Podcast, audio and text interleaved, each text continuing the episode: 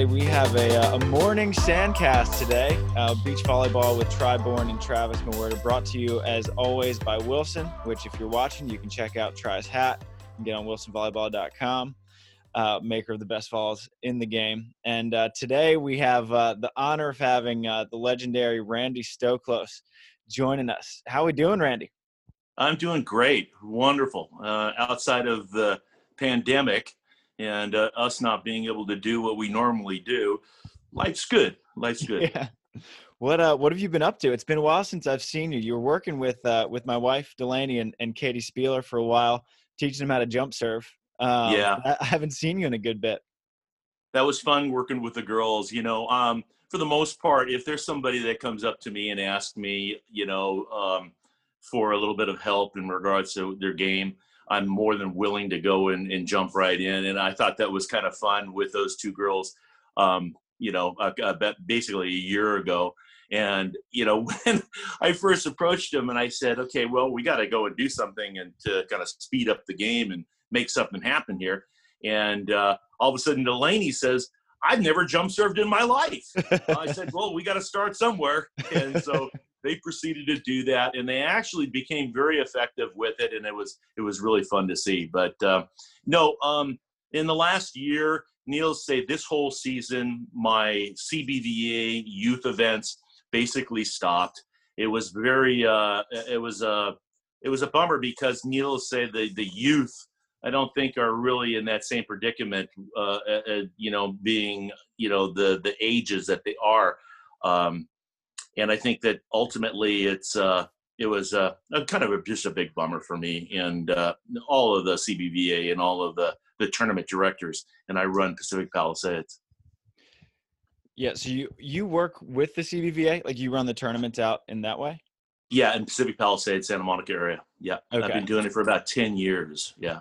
Okay. So, I remember, uh, I remember when I was a kid, uh, you you and Sinjin had your camps going around the country, and you came to Hawaii, and I I jumped in on one of those, and uh, I think Sinjin wasn't there. You were the only one that showed up, so you know yeah.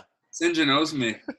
Tri, Tri. uh, I'm glad that we got to meet back then. Um, Yeah. Needless to say, Hawaii has been a very special place for me um, in the past.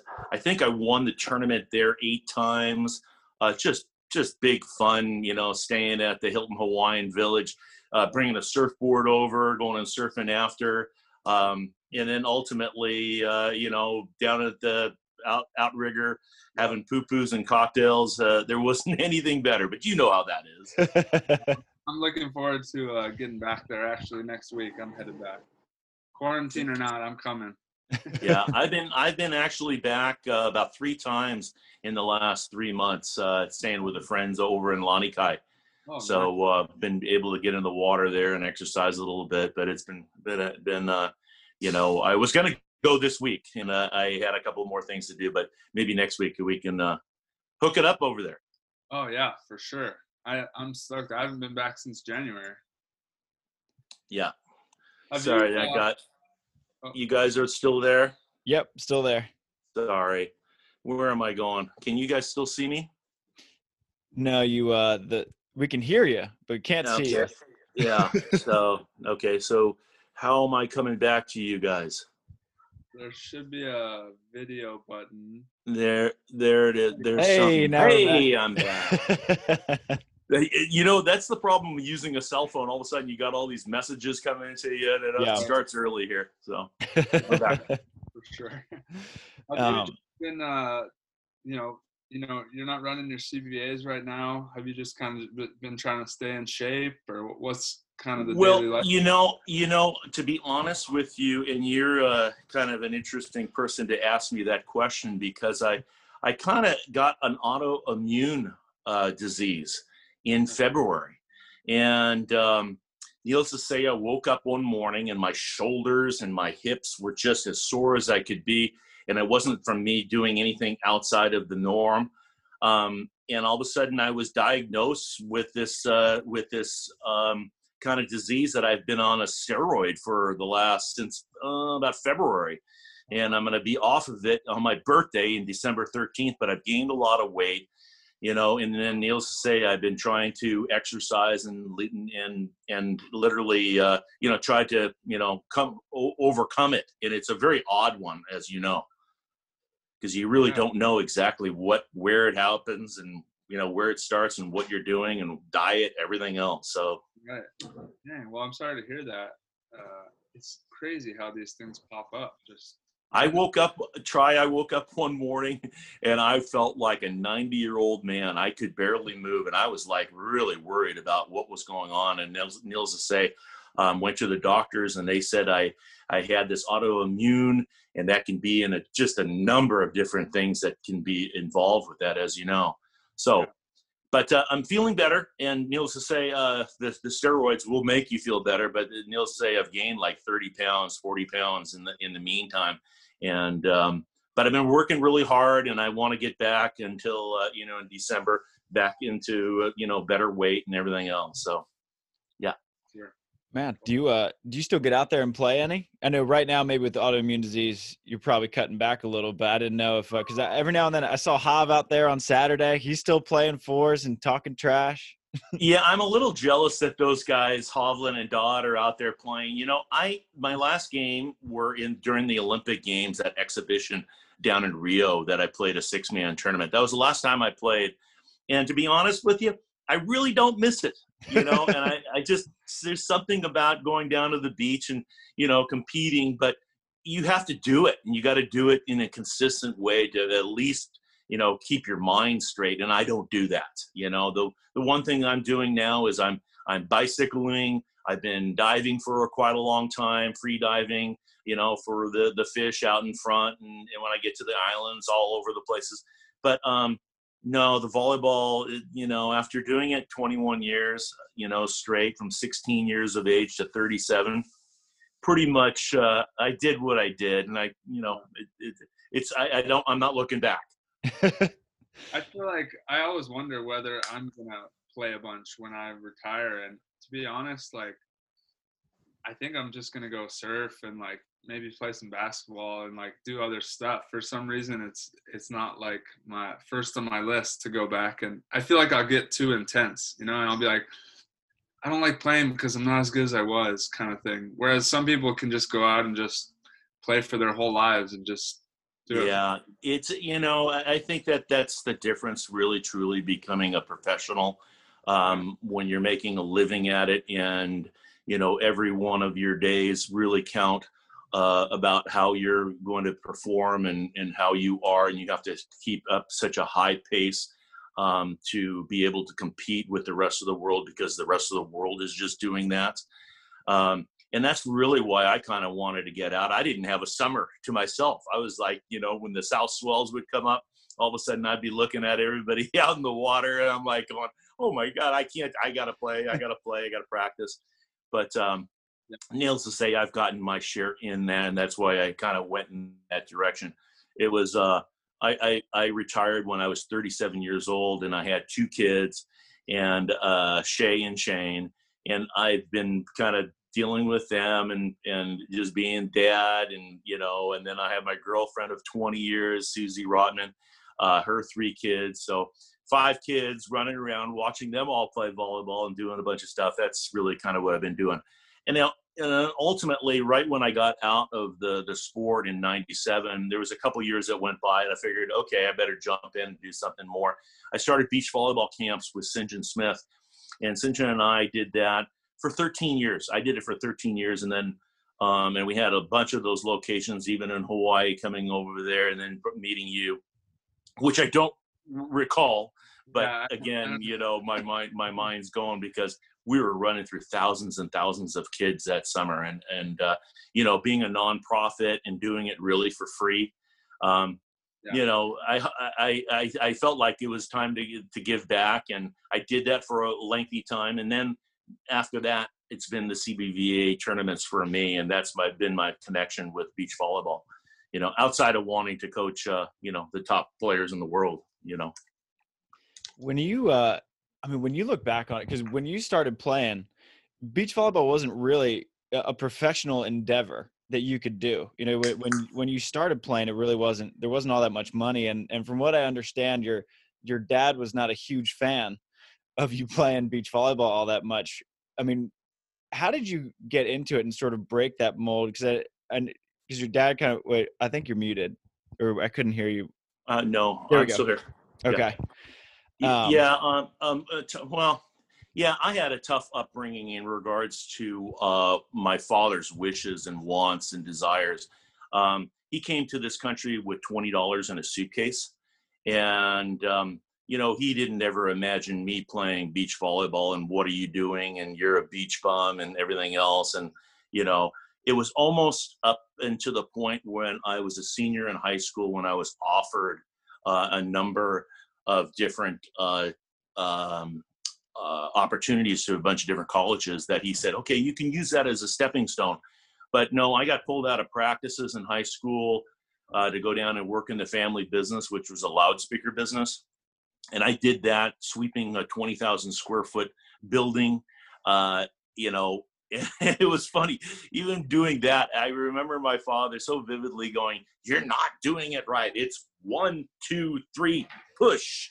And you know and so to say he was he was a um he was an interesting guy he literally was very successful very very smart and brilliant man but um uh, you know he just didn't have the, the the thoughts of me being you know him coming to america and all of a sudden raising a kid to play beach volleyball what are you doing Yeah. so but um those things all change i think ultimately because he put me in a situation of um, not being able to do other sports, it really kind of focused me into the one. And I kind of, you know, say thanks for that because ultimately, you know, when you grind on one thing and you you find a love, um, which I found very quickly, um, it was easy to, you know, get better and consistently get better because you're doing it over and over again. And uh, but you know overall um started at 16 really playing my first opens you know. Um i won my first tournament the manhattan open at, at 20 um yeah with jim menges.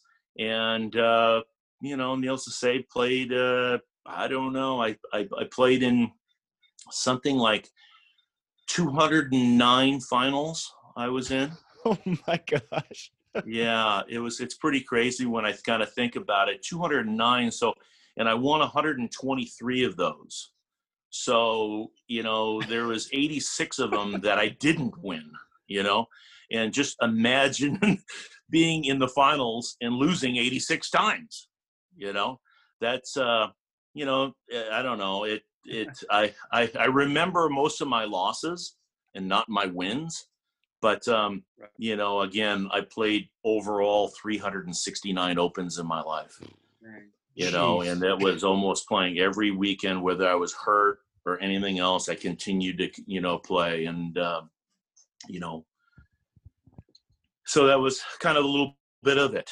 Would you say Yeah. that the I guess you kind of had a pressure on on yourself at a young age because your dad or your family probably wouldn't have been okay with you playing unless you were winning. Like you probably won, came home with a check and said, "See, like I I can play again next week, so I'm making money." but if you had been losing, your career probably would have got cut short. It seems like. You think that's the case? Do you think that was well, kind of a uh, yeah, well, no, absolutely, uh, for sure, for sure that. Um, you know, remember when I was coming up, I was playing with, you know, adults, and even Jimmy Menges. Uh, when I got the opportunity to play with him, um, it was.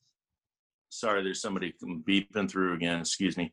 Um, you know, he was a good, I think, eight, nine years older than me. You know, and so you know, I kind of got into. Uh, a situation where you know I had to learn the sport pretty quickly and and you know um, at that high level. And I remember playing like literally one of my first tournaments. I played in a novice, one of my my, my first tournament, a novice tournament with a partner from high school.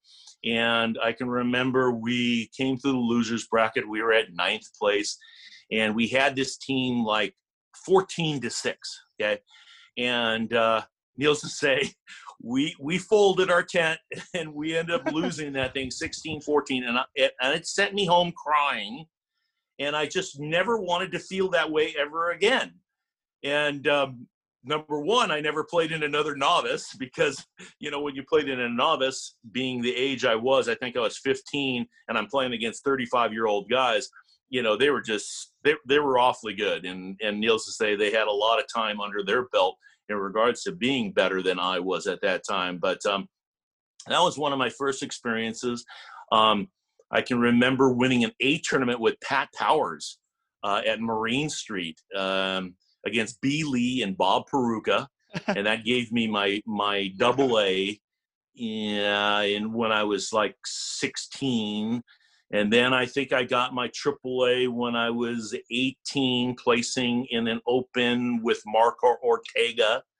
Uh, up in Santa Barbara, we took a fourth place, and uh, that's where I got my AAA. Um, but I, back back in those days, there was God. There was one time that was just just really I, I can I can think about it and really recall that it was really something special. All of a sudden, we got word down at Hermosa Beach at the Hermosa Open that Karch Kiraly and Marco Ortega were in the finals of the Hermosa Beach Open. And so, Mark Barber, a good friend of mine, which passed uh, this this last uh, about four months ago, uh, he literally brought us down to the tournament. I can remember pulling up into the tournament and all of a sudden, or at near the poop deck at Hermosa Beach, and in an amazement, amazement. Remember, there was no cell phones back then. You know, there was no form of communication. We just heard like there was some rumor that there was. We came down, and then there is Karch Kiraly at 16 years of age or 17 years of age, basically my same age and I'm looking at him going, wow, well, if he can do that, I, I certainly want to try to do that. And so he was always um, a little bit ahead of me because he played, he started the game a little bit earlier, well, a lot earlier at six years of age. I kind of started when I was 14.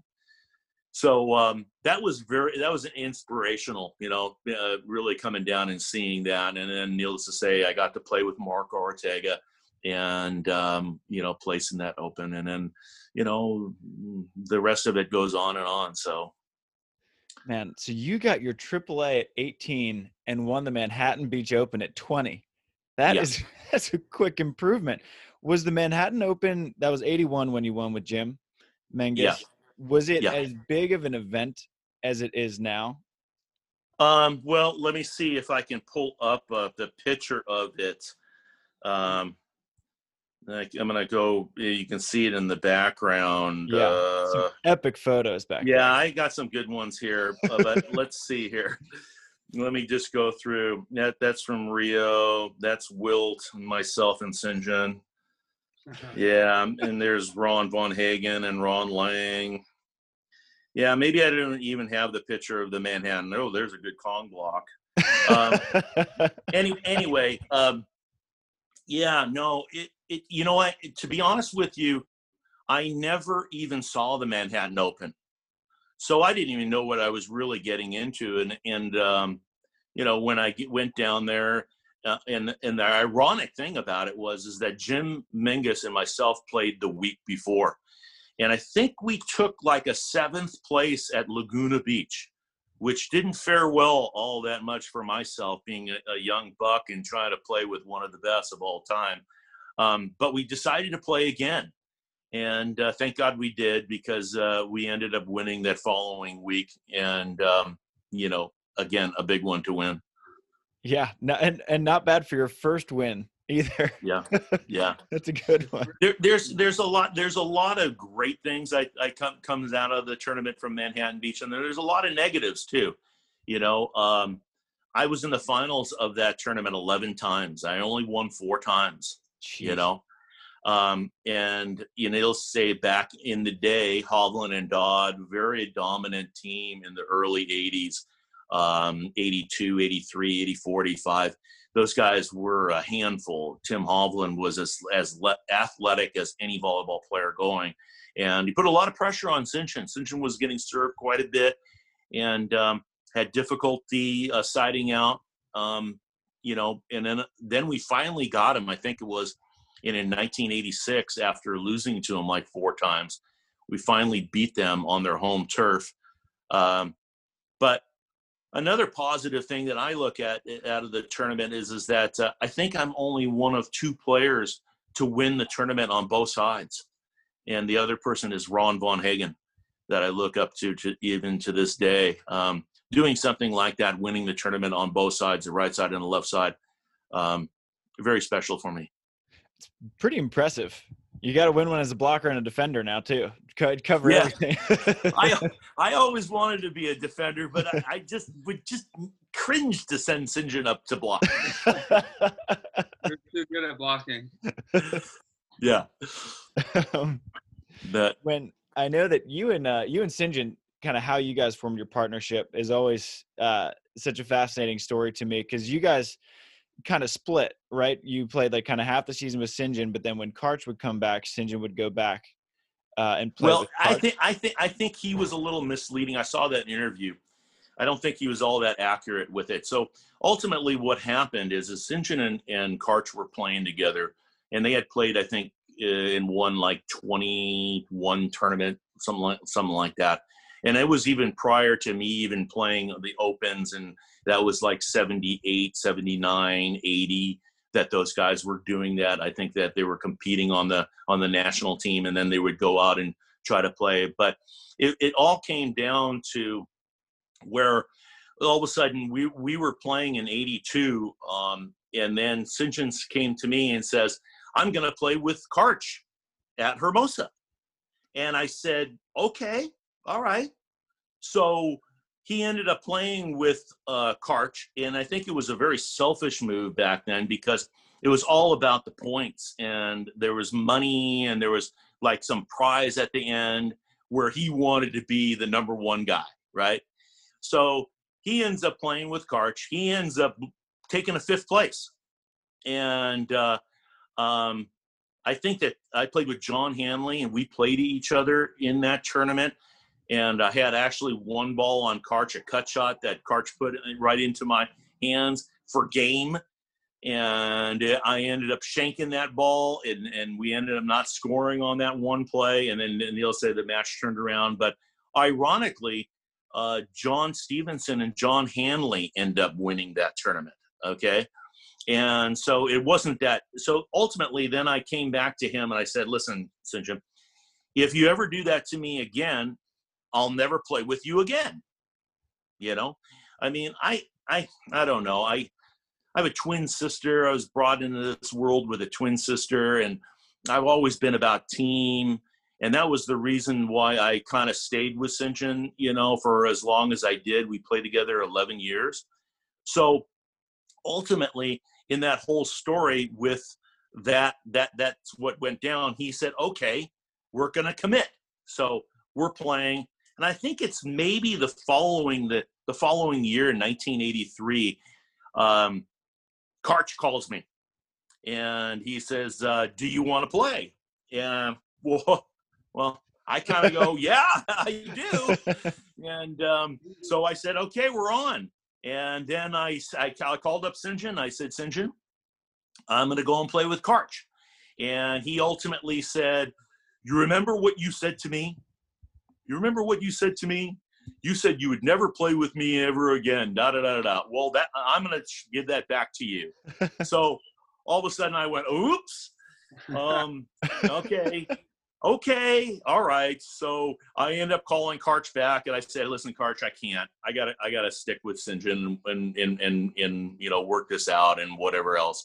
So, um, in in in the positive note with it all, um, you know, we're the most successful team of all time. And um, it's very difficult to, you know, play in all those tournaments and, and win as many as we did, um, being a team and not switching around and not being fresh with another player, you know, when you're going out and trying to compete each and every weekend.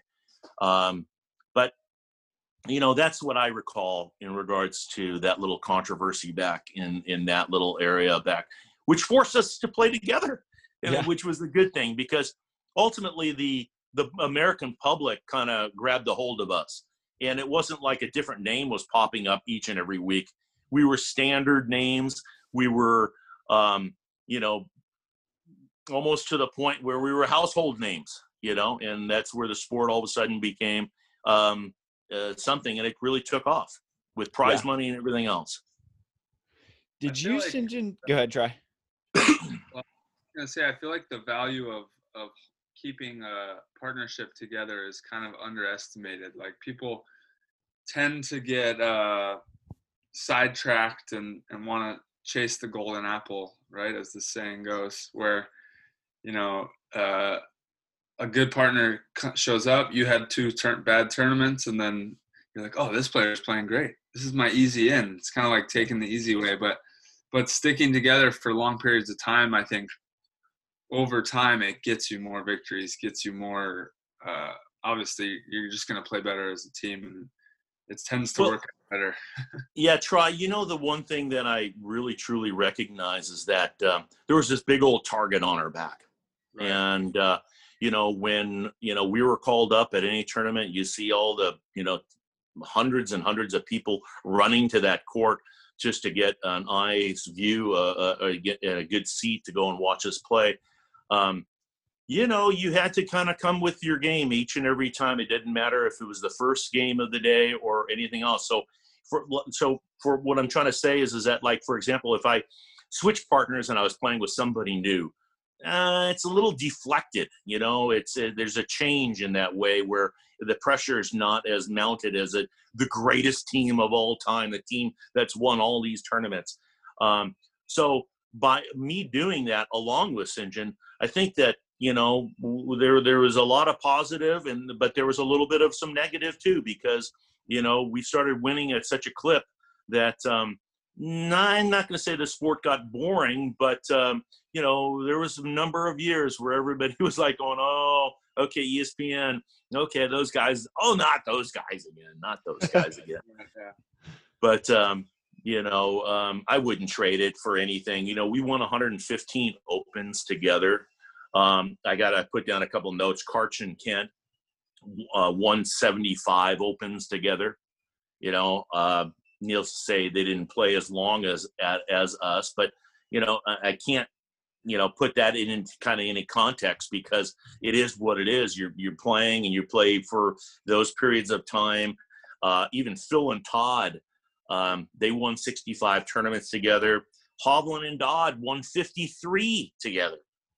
Only 53. Now you can imagine that we we're basically double the amount of tournaments than those guys. And uh, but again, you know, it, it was kind of like we were serving a purpose, and the purpose was to, uh, you know, uh, be as successful and to, to represent the sport, and then ultimately, really doing that, I think, really, um, you know, made the sport a bigger sport. And Neil said the bottom line was to get the sport in the Olympic Games, which we did.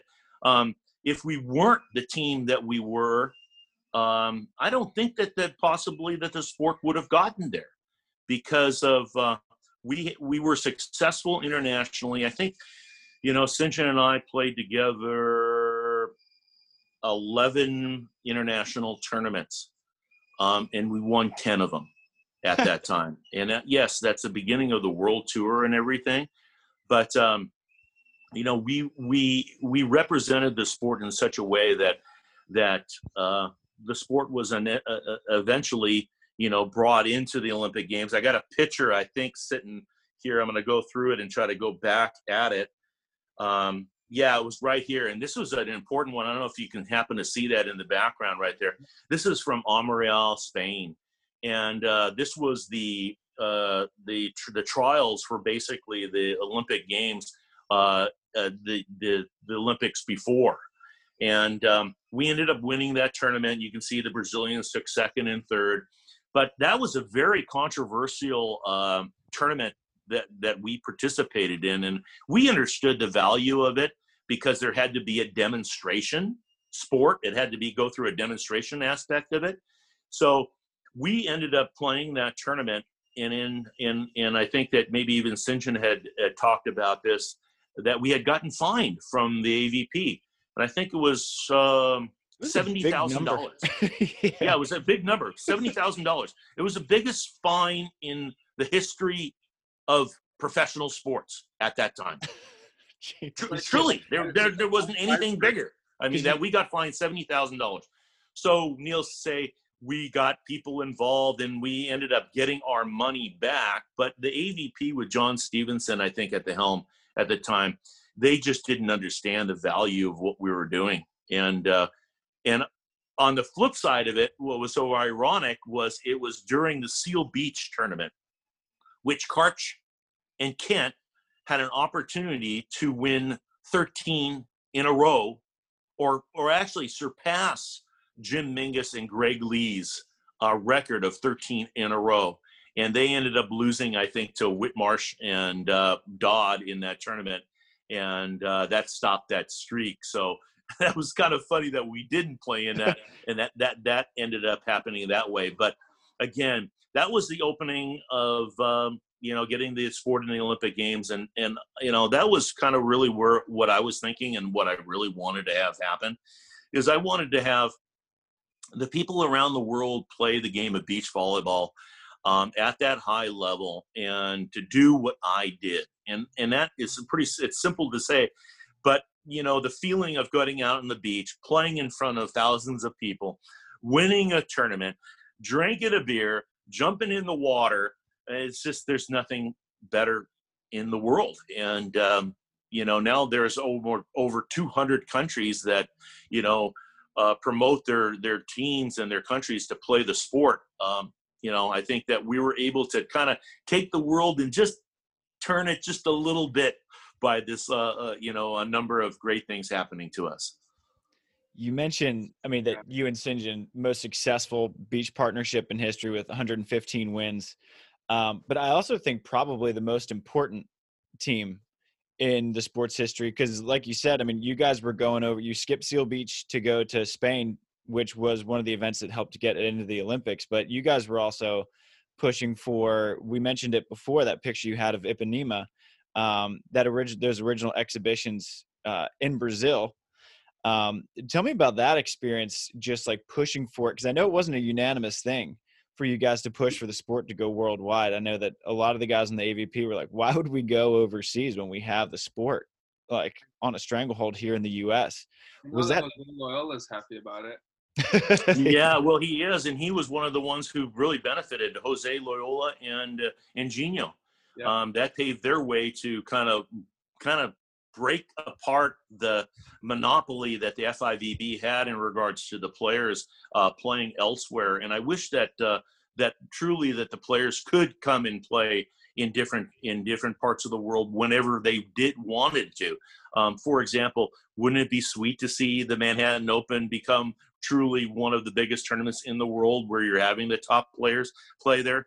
I got to tell you, it's not an easy place to play, and um, you know, it, it, sure would be fun to go and see those players uh, play in in those locations. But you know, um, I don't know. You know, gosh, I got so many thoughts in my head right now with you know how everything went down. But you know, it was there was also another thing that basically what went down in the in the very beginning where Sinjin and I were playing, and this was kind of another kind of I you know, I can understand it, but I don't understand it. You know, Sinjin and I were very successful in 1986.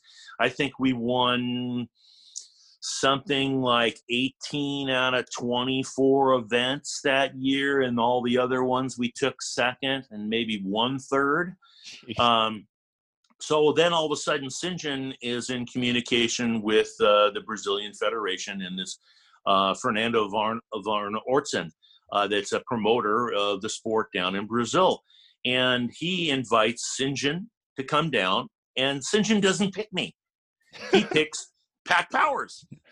And Pat Powers, because he had just come off the uh, World Championships indoors, and I think was maybe voted the most valuable player. I know that he was unstoppable mm-hmm. uh, in that tournament, and and ultimately won. It turned out to be one of the best players indoors uh, he was asked to come down. So they had a some name recognition along with uh, Monteiro, uh, the Brazilian player, and uh, I can't remember right now the other partner, but um, you know they they ended up playing a little bit of um, a demonstration to be to, to start off with, and it was very successful.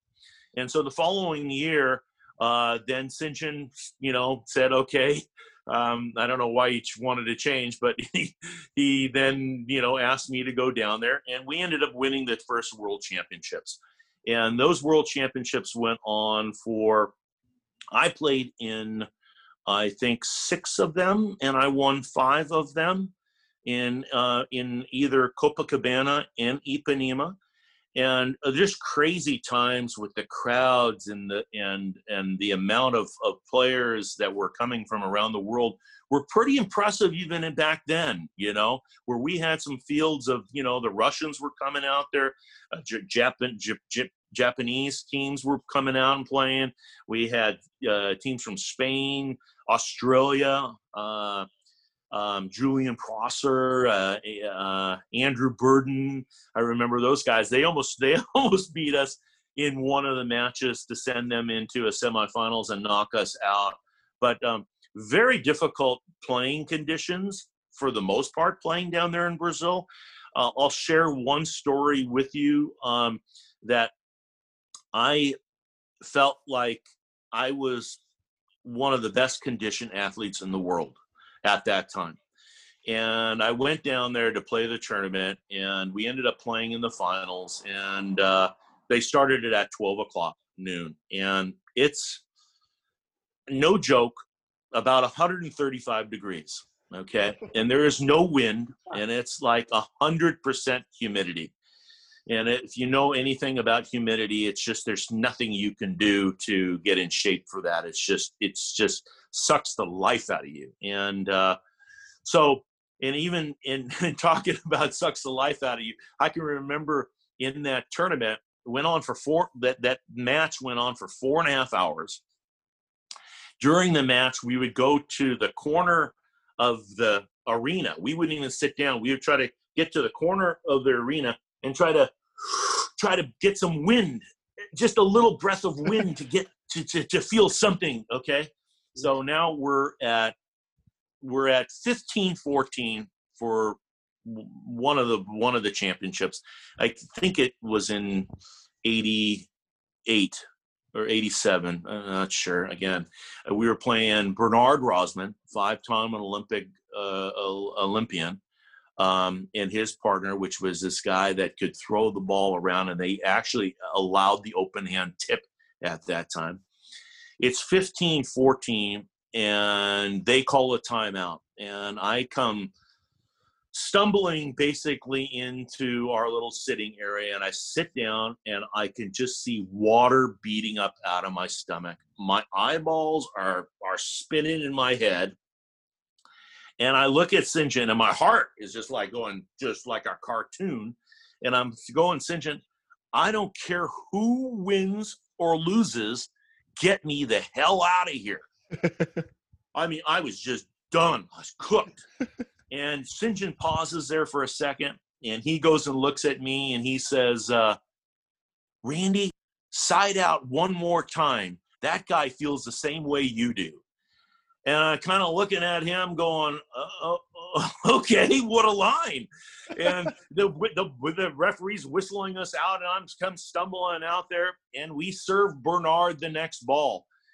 And Bernard goes up to jump, and he goes into a full body lock, and he can he pops the ball basically up and over the net. And I'm still watching him down on the ground. I'm looking at him down on the ground, and we're playing against one guy for the finishing this whole thing off and uh, I don't even set the ball with my hands. I'm just going there to bump set to put the ball up somewhere so Sinjin kind of shoot it against this one guy for the championship. And that was a very memorable moment for me um, because of the conditions and what I, my body went through. And I, you know, the only thing I can, can compare it to is uh, the Hawaiian uh, uh, um, try help me out the Iron Man oh, uh, with the lady that's walking sideways, you know, into the very end of it. Well, yeah. I was basically like that, and it was pretty incredible what my body went through. And I, you know, I'm kind of fair weathered. You know, I'm not you know, really made. I'm my my father was from from Poland. My my mother from Germany. You know, Scandinavian. What's a guy down there in Ipanema trying to go and play for that long? I mean, it was unbelievable what I got, what, what I pulled off. But um, that was a big, big tournament. But I remember also too in 1989. Okay, so I lost my father in '88 in September, and uh, to an abdominal aneurysm. He died at uh, at an early age of 67, and uh, I just worked out every single day. And I just vowed to my dad that I'm going to go and win that tournament. The next tournament I play, I'm going to go and win it for him. And so we ended up, we ended up winning the tournament. Um, and I, I, I can all I can remember about that tournament was is that I went running out of the stadium I went running down Ipanema uh, several, several blocks to get away from everybody um, to have a moment. And I, and you can kind of see it on me. You know, I can, I can, I can recollect it so clearly that, you know, I kind of go through the same emotions, and and that was that I was just, you know, crying like a baby, and and I was there, I was there for five ten minutes you know between these cars uh, that were just and i was on the curb sitting down and, and then all of a sudden i look up and there must be 500 people around me just looking up going what's what's wrong? What's wrong? And so then i end up gathering myself and i end up walking back and back into the ceremony and what have you. And in that that same tournament um, we had basically now the the tournament's over. We're at, in the stadium, and we are now uh, are wanting to have these security guards of these just these huge guys, and there's about 15 of them, and they're circling their arms around, and they're locked up, and we're in the middle of them, and so now they've opened up the little door on the on the on the side to get us out and walking across from from Copacabana to the uh, to the to the Copacabana Palace. All of a sudden, I'm walking there, and I don't have any thongs on. And it, like I said, it was 135 degrees. The street was melting, and all of a sudden, my feet got so hot that I just bolted out of out of the group, and I started to run. And I started to run and I said I got across the way and I got into the hotel and the the red coat guy opens the door for me as I'm kind of running in there. And all of a sudden I look back and there are thousands of people running after me okay? So now I get up to the second floor up to the lobby and I pull the pull the the the drapes back and I look I look out and they're just they're storming. They're storming the whole hotel. They're up against the glass and everything. And now Sinjin's in there and they're they're they're basically trying to get a game plan for us to get out of there because now there's so many people. And the owner of the hotel is going listen you can't go out the back door. These people will be here all day.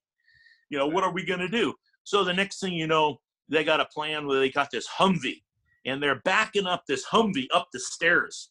Okay, and and I'm and I'm looking down. I'm looking at this whole scene, and there's just uh, literally thousands of people down there, and they're just just they're just they want to see us. We are the Beatles. We, I mean, they're just it's just crazy. Yeah. So they go to us and they say, "We are going to guarantee your safety."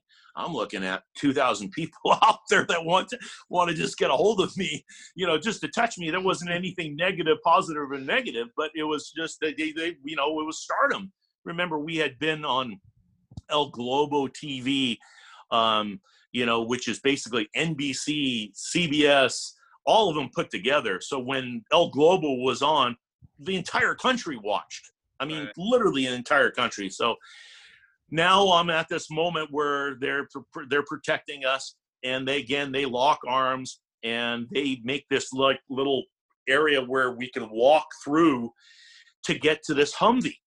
And I when they open up the glass door and I and I got a towel I think over my head and it's just this screaming the screaming. Okay, so we get into the Humvee, and I'm sitting in the Humvee, and Sinjin sits right next to me, and we can't even sit next to the windows because your people are just draped over the car and they're just they're, they're and now the car starts to move and people are just sliding off the sides of it and you know we would needless to say oh wow there's a cute one. So we'd roll down the window and grab their little well we got to take advantage of that. It was it was it was huge. It, it, you just you just you can't understand you can't ever you know put it into any kind of you know even for any volleyball player to this day. You know we became the kings of rio which was a name that was given to Ayrton Senna the race car driver. And that the brazilians gave us that name away from their you know their people um, was very very special and to this day uh, kind of funny during the 2016 games i was down there which was actually my first olympic games that i had been uh, involved with uh, for beach volleyball or, or anything outside of, of, of, of any of it. I was, uh, I was with a buddy and we were walking down uh, Copacabana and no joke. There's this guy and he's, uh, he's a bum and he's, he's lying on the park bench and he all of a sudden sits up and he sees me and he goes, the king of Rio. I, I, mean, it was this is no joke. I mean, I looked at my buddy like I'm looking around, like, okay, where's the camera? Somebody's setting me up with this all. It's there's something going on. But that's how popular we became, and so it was really fun going down there and, and talking to the locals and the people. And they would say, "Oh my God, we watched we watched you. My parents forced me to watch you, and I can't believe I'm sitting next to you and talking to you and everything else." So huge impact um, during the really the right time, and then needless to say, then coming back, um, uh, and it and it kind of this all piggyback on number one 84 Olympic Games with the U.S. winning a gold medal. Um, in '88, then it, then uh, I forget how we did. I think we took a bronze, but I'm not quite sure. No, we won, might have won in '88 too. Um, and so there was a lot of momentum, and then us playing from 82 and then being on as much as we were in, in America on all of the channels, you know, from Hot Summer Nights on ESPN, which was perfectly played because they would put on all the sporting would be over for the entire uh, day. And then ultimately at six o'clock, this would come on. It would be the only thing on. And so the rest of America would watch these things, and then they'd replay that like two days ago. Go, it, would come on like on a Sunday, maybe on a Monday, and even on a Wednesday. And so we were getting all of this exposure, which just was just crazy. But um, yeah, there's there's a, there's a lot, there's a lot, there was a lot of great time. Yeah, dude, that's so cool. Cause that like story in Ipanema, like that's when the sport was pretty much brand new over there. It's not like they had taken years and years to develop this fan base. It must have caught on fast in Brazil. Well, you know that again, that was during the time '84. I think uh, you had the Brazilians had a very, very good team indoors, um, and they were one of the better, better teams around the world. And yeah, it was progressing as it was in America. Um, and I think that you know they were smart enough to kind of uh, you know promote their players and and and make them name brand people. Um, to this day, they're they're heroes in a lot of the Brazilians' eyes. You know, and I think that that's kind of one thing that misses we miss out to uh, this day and age. But th- th- there's a lot that goes along with that. You know, with getting that recognition, you you got to be able to um, give back, and you've got to be able to uh, be there for the extra. Um, you just I can't tell you the amount of time that St. and I spent signing autographs, promoting the sport around the world. I I've signed probably fifty thousand autographs in my life. You know.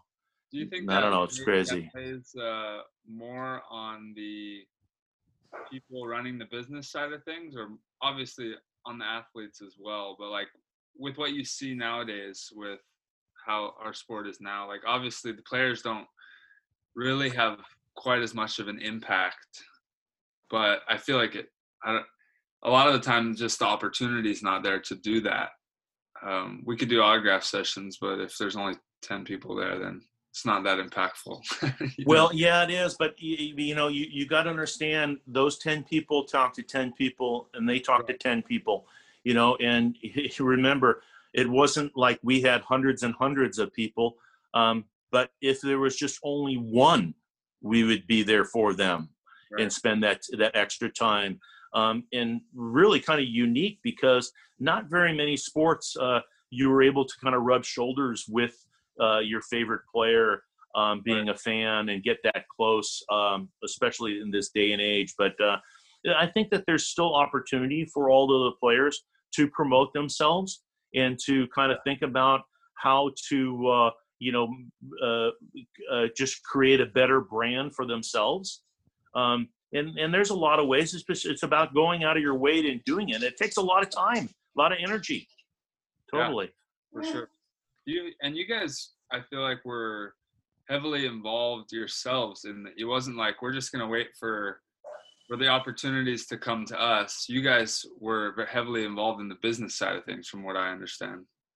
Well you, you know that was a very unique thing too because you know when we were on tv as much as we were um, needless to say uh, sponsors wanted to come to us um, and be a part of that and I had Ray Ban, I had Fila, I had um, Coppertone, I had all types of sponsors, and to say, with that comes a lot of you know great opportunity. And one of the great opportunities that I had was signing a contract with Fila that paid me 10% royalty of all the the beach volleyball sales. And so ultimately, I um, in my first year, they paid me $25,000 and then I got 10% of all sales. So the first year they sold $2.5 million. So my next year, yeah, I was making $250,000. The next year it went to 3.5. I was making 350. The next year it went to 4.5. I was making 450. The next year it went to no, honestly, it went to to 5.5 million dollars and I was making 10%. And I, even at that time, I don't think Air Jordan was making that type of percentage off of uh, the product. And so ultimately, at that last year, uh, I made $650,000 just for from Fila in regards to the sponsorship. Yeah. And that's crazy. I mean, that's kind of the equivalent of having $1.5 million nowadays, right? Like with inflation and all that yeah, it, it it's certainly something. I you know again, um, that was because you know I was um, you know marketable in that way. I was able to you know um, I don't know touch a lot of people's lives, and that that that, that product was obviously being sold. But on a funny note with it all, even in Hawaii, this was going on. They used to make the you know my headbands, my Fila headbands that I still have, you know a bunch of them, and I'm I'm sorry we that we weren't able to get together in person because I, I had some tank tops and some Fila headbands for you guys. Oh man, we'll have to, I'll have to send it down so you can go put it in the background or something there. Oh, we'll put um, you. We'll put you. We'll get you on another episode after COVID. Yeah, for sure. Um, you know, the funny thing was with those headbands is that the Japanese were coming over to Hawaii to the Waikiki location. Okay, and they were buying those things for belts.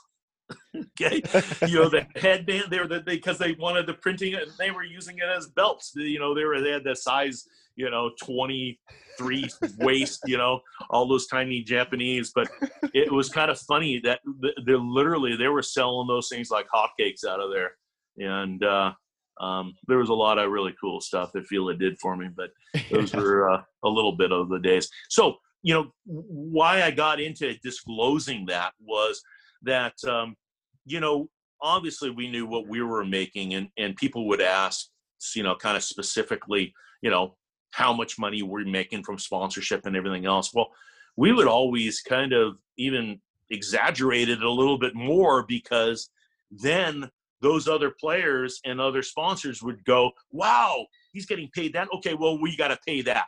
So it kind of escalated everybody's sponsorship in a kind of a kind of a funny way um, because we were just trying to make the sport bigger and that was kind of one way to uh, to kind of cheat it a little bit but to kind of put a little bit more dollars into the players pockets and uh, you know we were we we were on a big roll. I think you know ultimately when I got out of the sport in '97, the sport took a different direction with the AVP.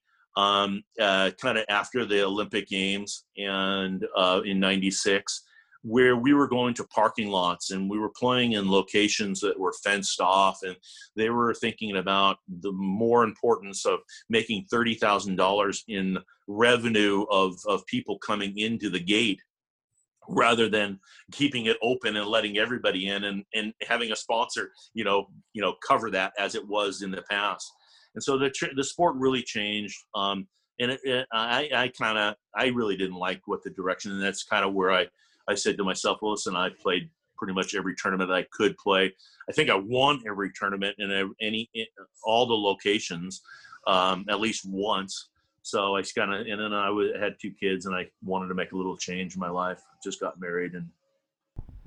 Man, oh man, I hope you guys are, as my good friend Kelly Reeves would say, jazzed about this episode with Randy Stoklos as I am. And because it's, I mean, these stories are incredible. So I'm going to make this commercial break as brief as possible. Always appreciate you guys, the listeners, and absolutely appreciate our sponsors. They might not be paying us Fila money like they were dishing out to old Stokey, but uh, Wilson, they're our guys. They've been with the show from day one. Use our discount code SANDCAST 20 to get the best balls in all of beach volleyball. They're just the best equipment in beach volleyball in general. And another another set of guys who have been with us from day one, Volleyball Mag. They give you the best news in beach volleyball from indoor to the beach, pros, amateur, juniors, college, whatever. Go check them out, volleyballmag.com. And if you can, donate something so Lee and Ed, the, the kingpins over there at Volleyball Mag, who were lucky enough um, to actually start the show with them, uh, they're one of the reasons that Sandcast even exists. Uh, donate so they can continue to pay uh, for freelancers like me. Um, or other people. If you don't like my writing, they have a lot of other writers that they contract as well. Um, to go check them out, volleyballmag.com, and check out Wilson for 20% off. Use our discount code SANDCAST 20. And now I will not waste any more time talking, and I will let you get back to Randy Stoklos. You and. John, you made kind of a difficult decision too, because I mean, you were getting fined for going overseas. Like you mentioned, you know, you, you were playing in all the locations, you won in all the locations what was that decision making process when you you and. John were like, listen, like we can go try to build this overseas, but it's not going to sit great uh, back in in the U.S. with the AVP, and it and it obviously didn't, especially when uh, you know Sinjin was kind of pushed out as president in '90. Um, were you always set on expanding the game around the world, no, even if it cost you guys a, a fair chunk of change uh, in Seal Beach and, and probably a, put some uh, tension on a lot of relationships? Well, you know, I can understand them uh, wanting us to play in on American soil in front of the, the our fans and uh, in front of the sponsors, and that's what what I think was the biggest impact that we were the the team that everybody recognized, um, and even Karch and Kent, uh, even at that time, they were uh, just early in their careers uh, as a partnership.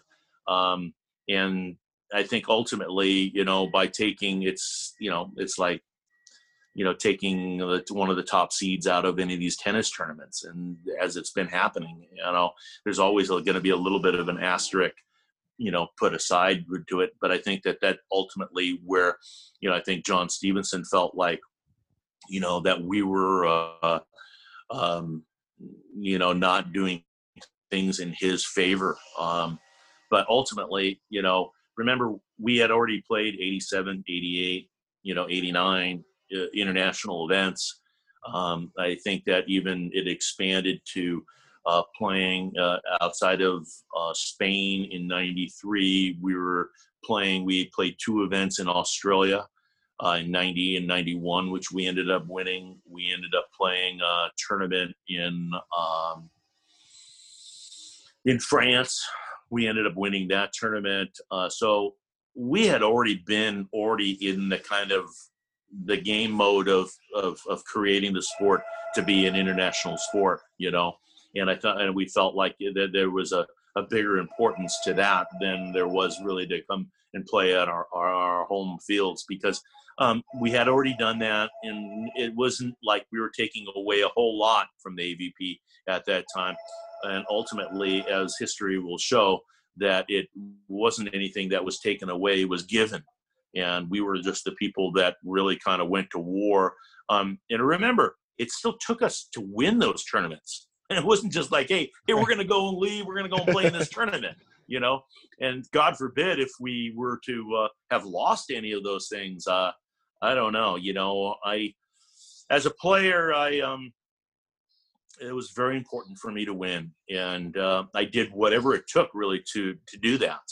Um, and uh, you know even playing with Sinjin at times it was difficult because uh, he had a lot of injuries you know he had a lot of little things going on with his knees elbow his wrist um, and you know those are those 86 tournaments that we lost you know there's a lot of downtime mm, things that kind of didn't go in our favor and there wasn't really anything i could do i stepped over to the middle of the court i'd try to take i'd push him over like we were playing mixed you know in some of these tournaments and against Hovland and Dodd with those lollipops and they could they couldn't they they, were, they couldn't get the ball to Sinjin at one time but I don't even think that we even we won that the tournament in Cleveland but we had them all nervous. I Sinjin couldn't even play. A guy couldn't even jump. He couldn't hit. He couldn't do anything but um, yeah, again, I um, I can go on and on. I'm, I'm I'm thinking about so many different yeah. moments and times, but uh, yeah, ultimately, it's it's. Uh, I think what it what we did was a benefit. You know, I was never going to go and want to take anything away from anybody, or needless say, hurt the sport.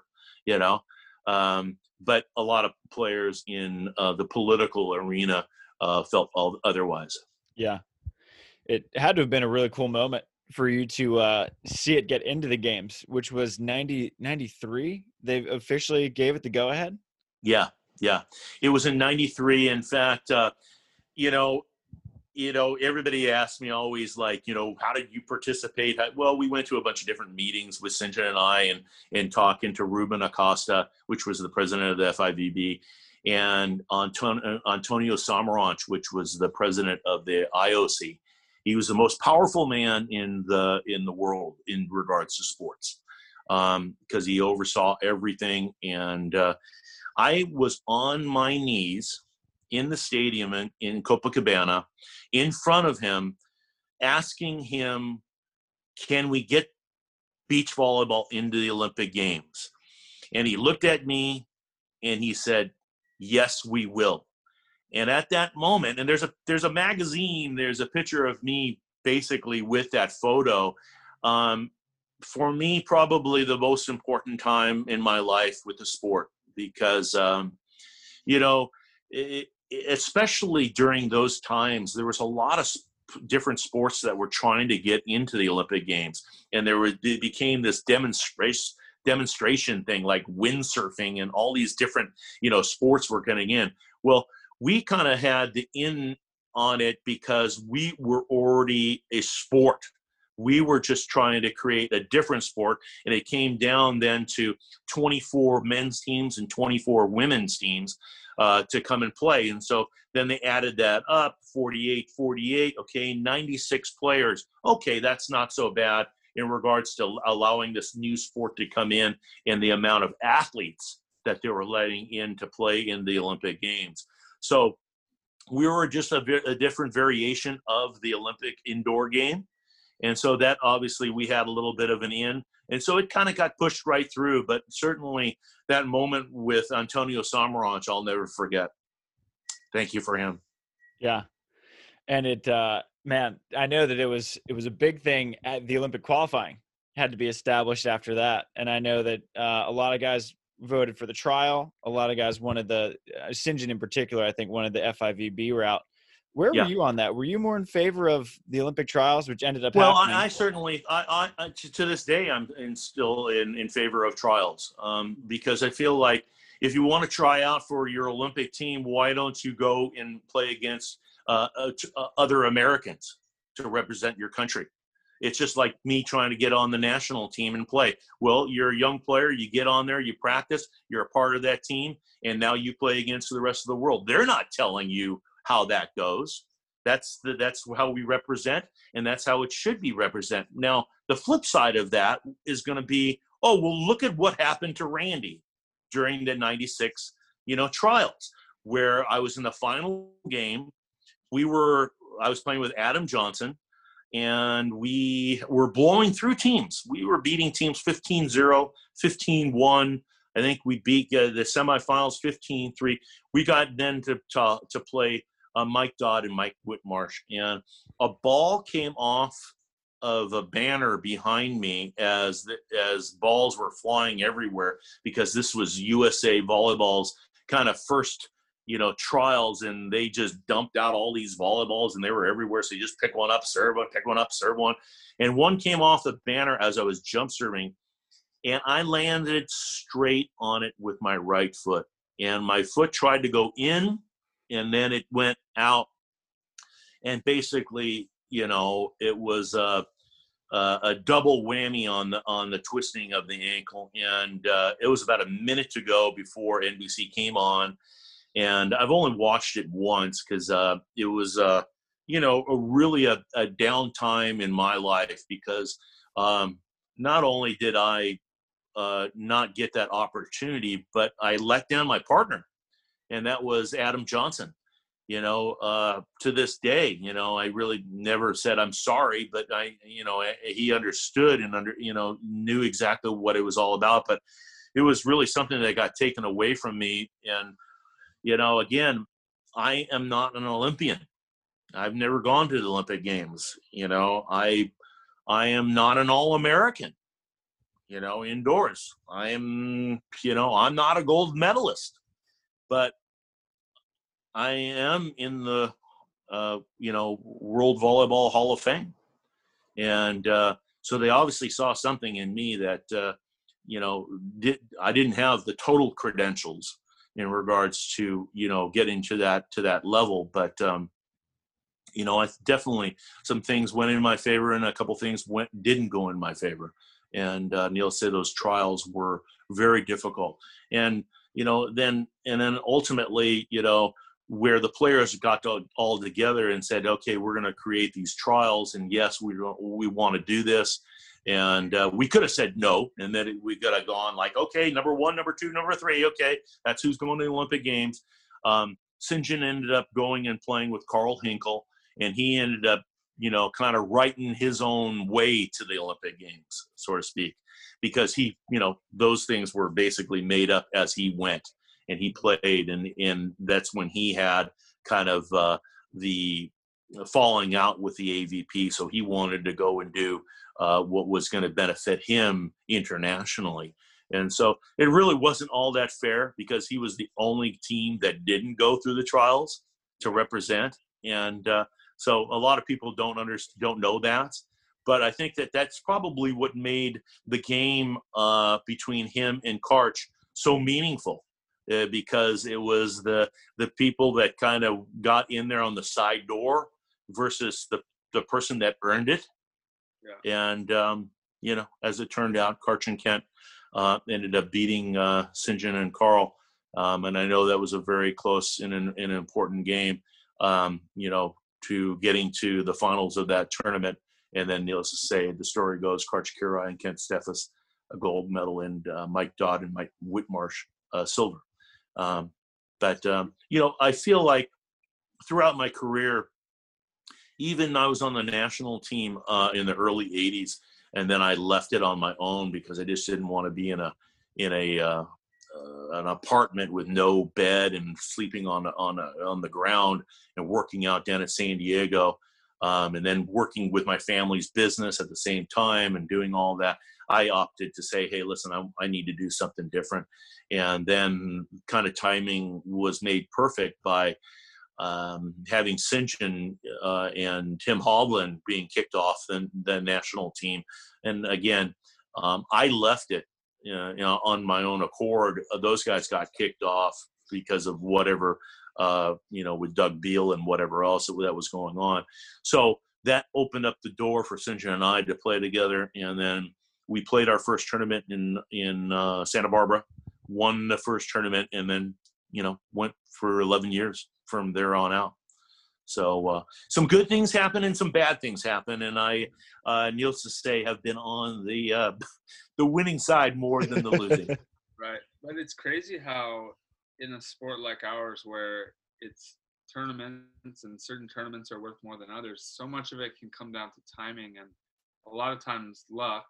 Uh, I feel like I've been on the short end of the stick a few times in terms of just getting injured at the wrong time or yeah, uh, being out at, at, the wrong time and whatnot. And then you see a lot of players who have been healthy at the right time, played well that one weekend, or uh, you know, like got in the back door or something like that. And really, like if you get one really good, strong victory to your name, your resume, it can kind of make someone's career and really like put you on the map long term. And vice versa can happen. It's just so cutthroat. Uh, yeah, Tri, but I think it's even it's it's tenfold for you now, um, and it's it's it's even right. more important for you now. It wasn't that way for us at that time. We didn't have that exposure, the worldwide exposure, as you guys did. And you know, I'll, to to comment on your injuries and everything else. One of them obviously was uh, you know self done that right. kind of took you off in a little bit of your timing. But you know, that's how kind of life goes, and yeah. you learn from those those things. I think truly uh, you know Tri you you you are you've got the opportunity. They're they're right there. You're going to be right there and we're yep. going to be all rooting for you. Yeah man. Appreciate it. Yeah. My my new motto is is uh the football motto. It's your best ability is your availability. So just be on the court. Be available. If i can get myself on the court the rest. Yeah. It should be good. Yeah yeah. And then you know then that leads me to talk about you know the coaching and um, the opportunities. It's it's been a very interesting one. You know i've always i've been in the sport. I've never really left it but i i i, I still to this day you know want to take a team like yourselves and um you know produce. Um you know there's a lot of i'm not going to take anything away because i think all the coaches out there are obviously putting in their time and their lives into a sport that there's not a whole lot of juice that you get out of it okay? And i think as they get older and you guys get older you'll realize that that like you know we did it for the love of it but there wasn't any really financial gain um, and so all of those people that are the coaching and, and coaching the teams today um, you know my hat goes out uh, out to. But you know, I do look at a lot of the coaches and I say to myself, they've never seen the window. They don't know what it's like. They don't know what to do at that one moment. Right. Okay. You know, um, you know, I'll kind of confess to you, Tri. I kind of, I kind of burned you. I kind of, I kind of burned you one tournament, and um, you know, it wasn't really that like I was wanting to do that but it was the Manhattan Open, and uh, it was against it was uh, uh, uh Patterson and uh, Gibb. Gibb, yeah, and uh, and I and I and I told Jake to serve that ball down the line on you, and not only did he serve the ball down the line, but he knew that that wind blew in just a little bit. And so when you received that ball, it was looking like it was going out, but you had to take it. It was just too close. Right. And then you're out at the pin. He comes up and takes your cross court away, comes around, grabs his ball over the shot, and he did it twice. And you shot that ball over the line, and yeah. and he and he and he after after he scored that first point, and I think that put him up 15, 14. Yeah. He said, "Who said that?" And I said, "I did. Do it again." and and and ultimately, you know, again, Tri. I wasn't trying to do. He he served the ball perfectly in the perfect spot. And if you've played a bunch of times in Manhattan, you'll you'll understand what I'm really talking about. That little wind that comes across from outside from the beach and blows that on the on the south side. It just blows it in just a little bit, and um, and uh, um, again, uh, and I'm trying to go back into the coaching aspect of things. It's it's about being there and knowing what to do at the at the at the very end. Right. Um, there was only I'd have to say only maybe one other person that I could you know put a finger on that knew how to do that, and that's Karch Kiraly. Mm. Um, when it's all of a sudden said and done, you know, and it came down to those couple points, um, you know, what do you do? How do you do it? And how do you, you know, not steal the game, but uh, be successful?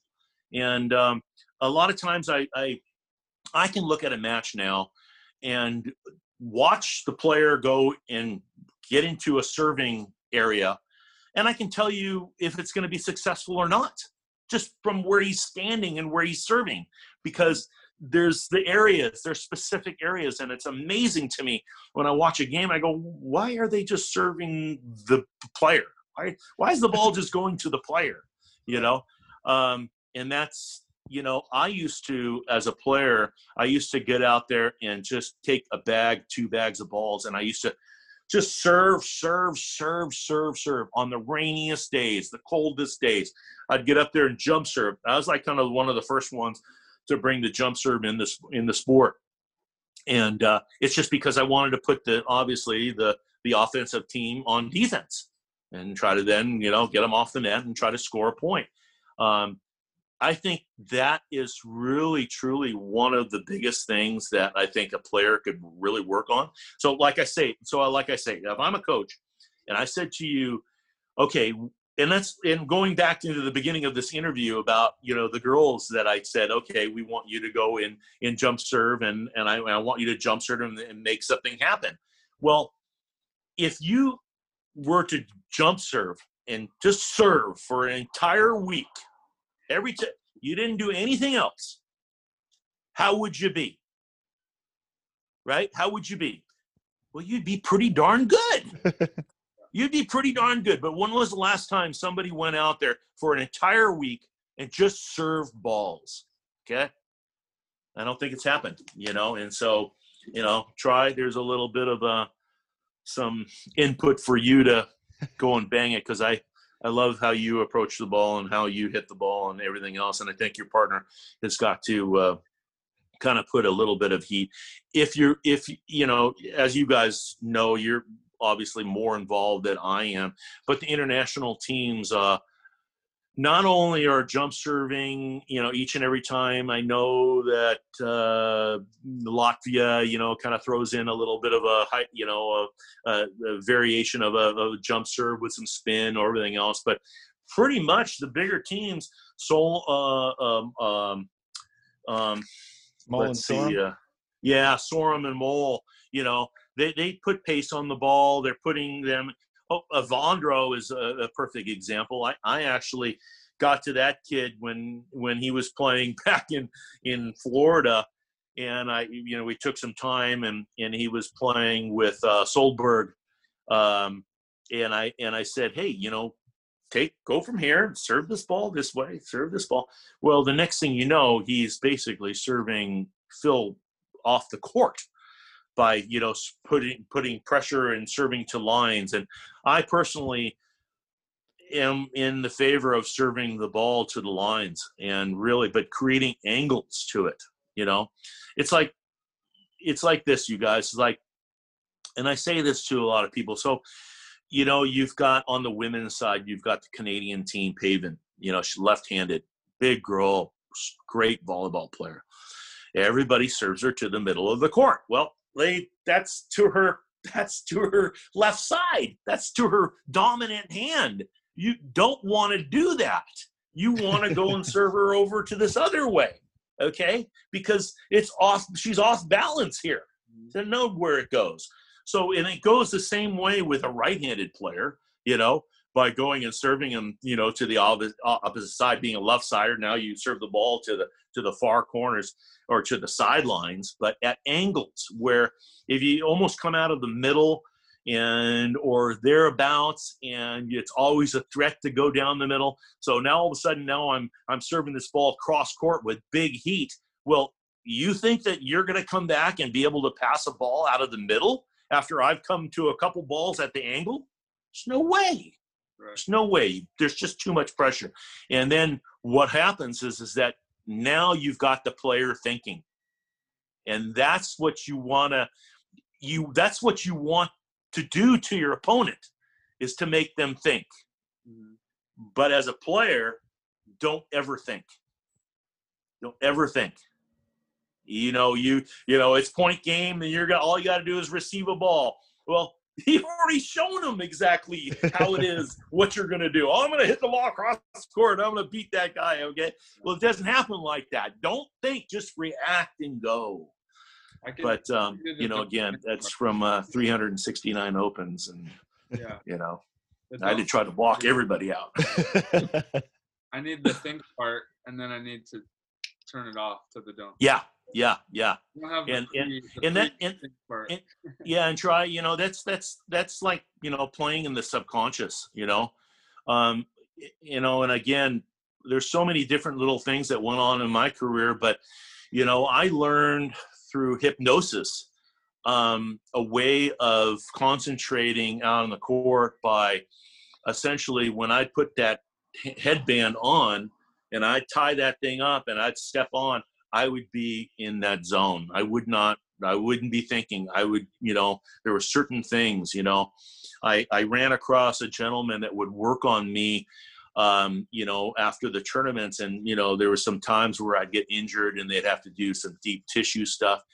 Well, he would put me under. And at first I was like, okay, you know, he's going to make me into a donkey. You know, I'm going to go hee haw, hee haw. And all of a sudden I'm like, I'm going, okay. And so he, he starts to go, when your right hand touches your cheek, you're in the deepest of sleep. Well, that didn't work. And then all of a sudden he goes, he tries this with the left hand. And all of a sudden I'm like looking at my hand and it's coming up and it's touched. And I'm in this, I'm now in this deep kind of sleep.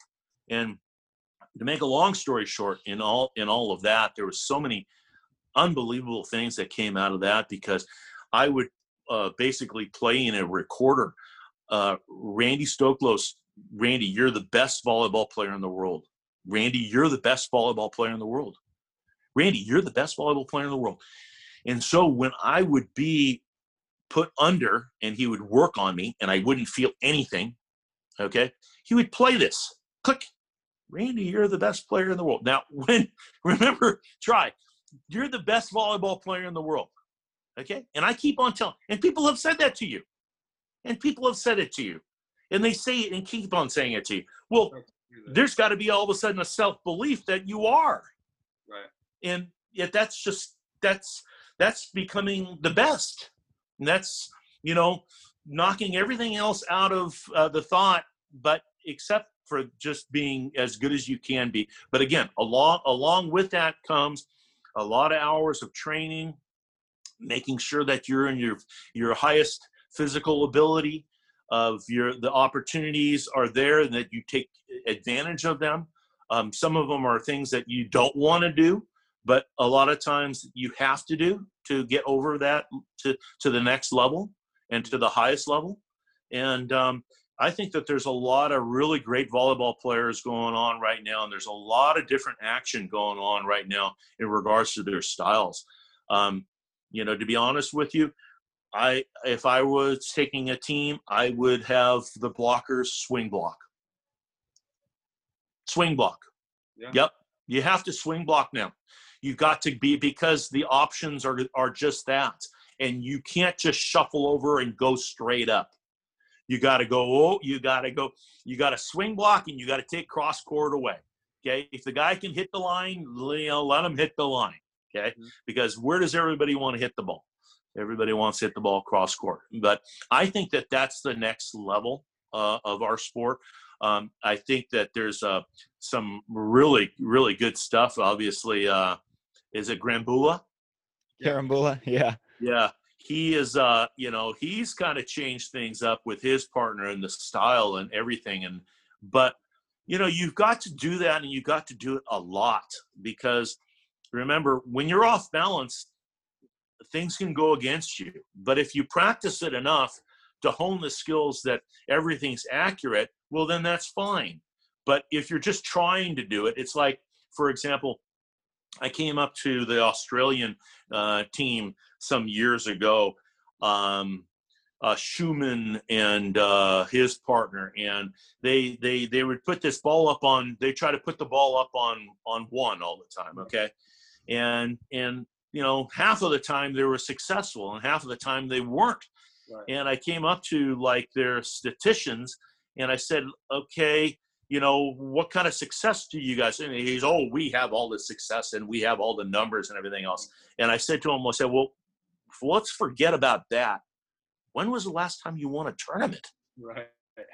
Okay. And it literally comes down to that. So you can experiment with it, but if you're going to do it, you got to do it full on. You got to do it a lot. And I do like the option. The option is it just almost has to happen now. Um, the court's obviously smaller than what we played in which enables the ball to be received at, a, at, at, at, which seems to be a little bit easier, even though the guys have gotten bigger and they're jump serving the ball harder and everything else.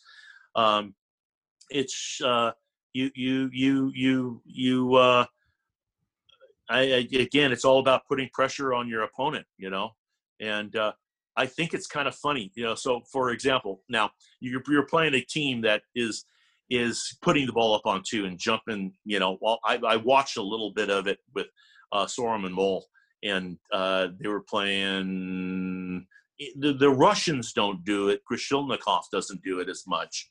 In fact, you know, can still uh, get up and bang on two. He doesn't. Yeah, for sure. And well, you know, it is what it is. They're they're they're big guys. I got to work with Krasilnikov. I've got some video um, in Russia that I was working with him uh, for a couple weeks there and I've got video of it. I have never posted it. He was 16 years of age, you know, and uh, he was there, and you could see that he was, you know, had some skills, and he, you know, he got after it, you know. Um, he doesn't do it as much. I know Latvia has been doing it, and they were kind of starting to do it. They kind of throwing those quick sets on the outside. Um, but what if you put up a sky ball and it goes to the back middle of the line? Who's running what? you know, there's no, you know, you know what I mean. I mean, okay, yeah, but you, that guy's hitting a ball that's ten feet off the net. You know what I mean? And uh, you know, there's there's some there's some things that still need to be put in a players' arsenals in regards to you know thinking about what they want to do. Now, different game, different era, different time. But Sinjin Smith was very successful in doing that by breaking out the sky ball at a, at a, at a moment that, and it wasn't anything else but something that was different. Now I think that with the teams that are running these balls on two and what have you, um, you certainly will take away the two ball if you put up a ball that's a lot higher, you know and put a little pressure on them, and and that needs to be done at at, uh, apropos times. You know, it, it's funny. You know, anybody who's played the game and, and all of a sudden receives a sky ball, it's a little bit different. The ball just doesn't go in front of you; it kind of goes up. All of a sudden, now you're hitting a deeper ball.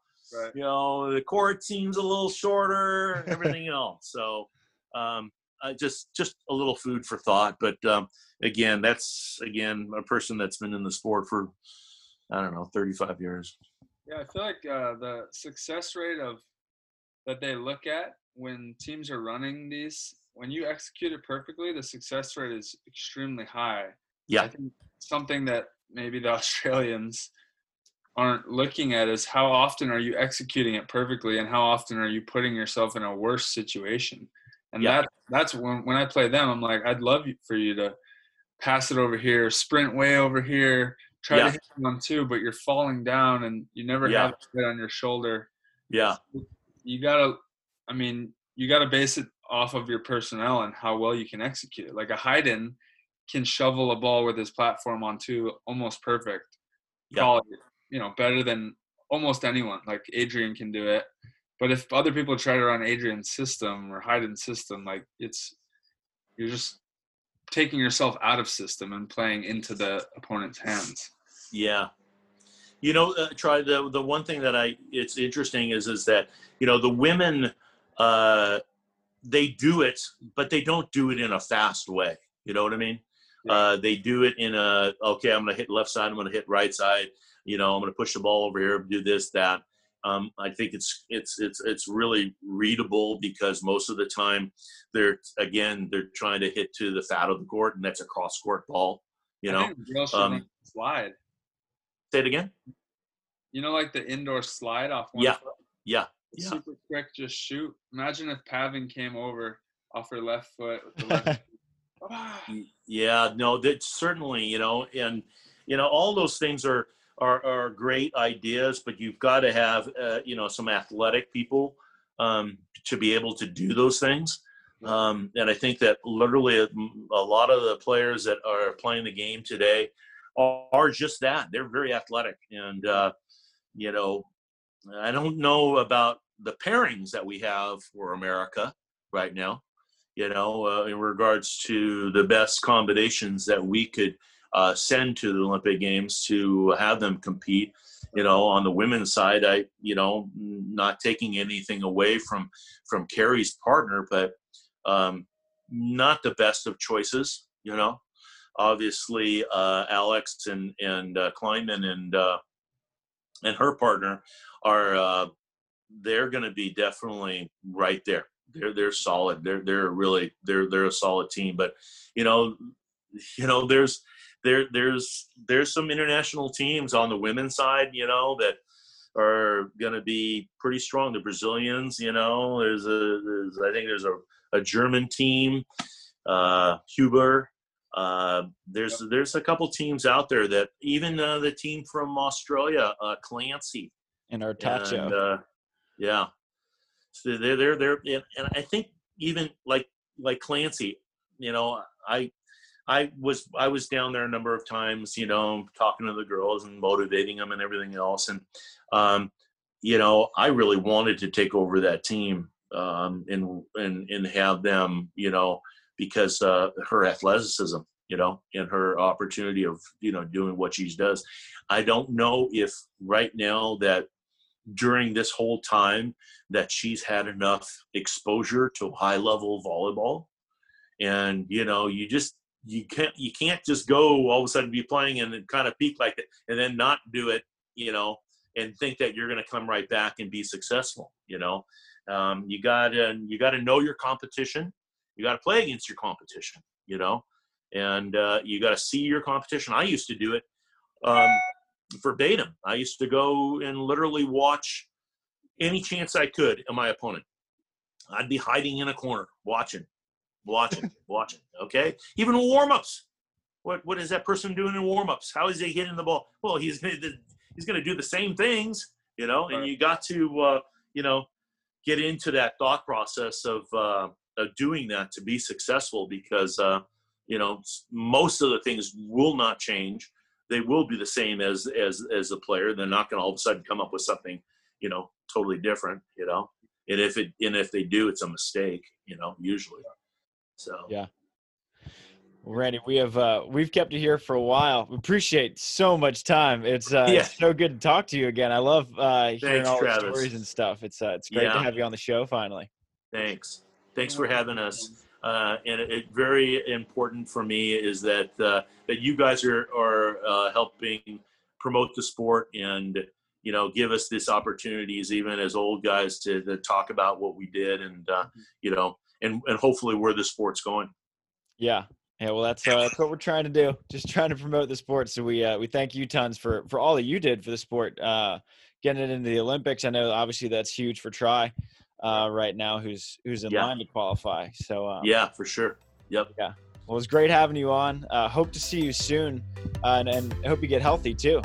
Thank you very much, and we will see you guys very soon. Yep. You. all right, Randy. Shoots.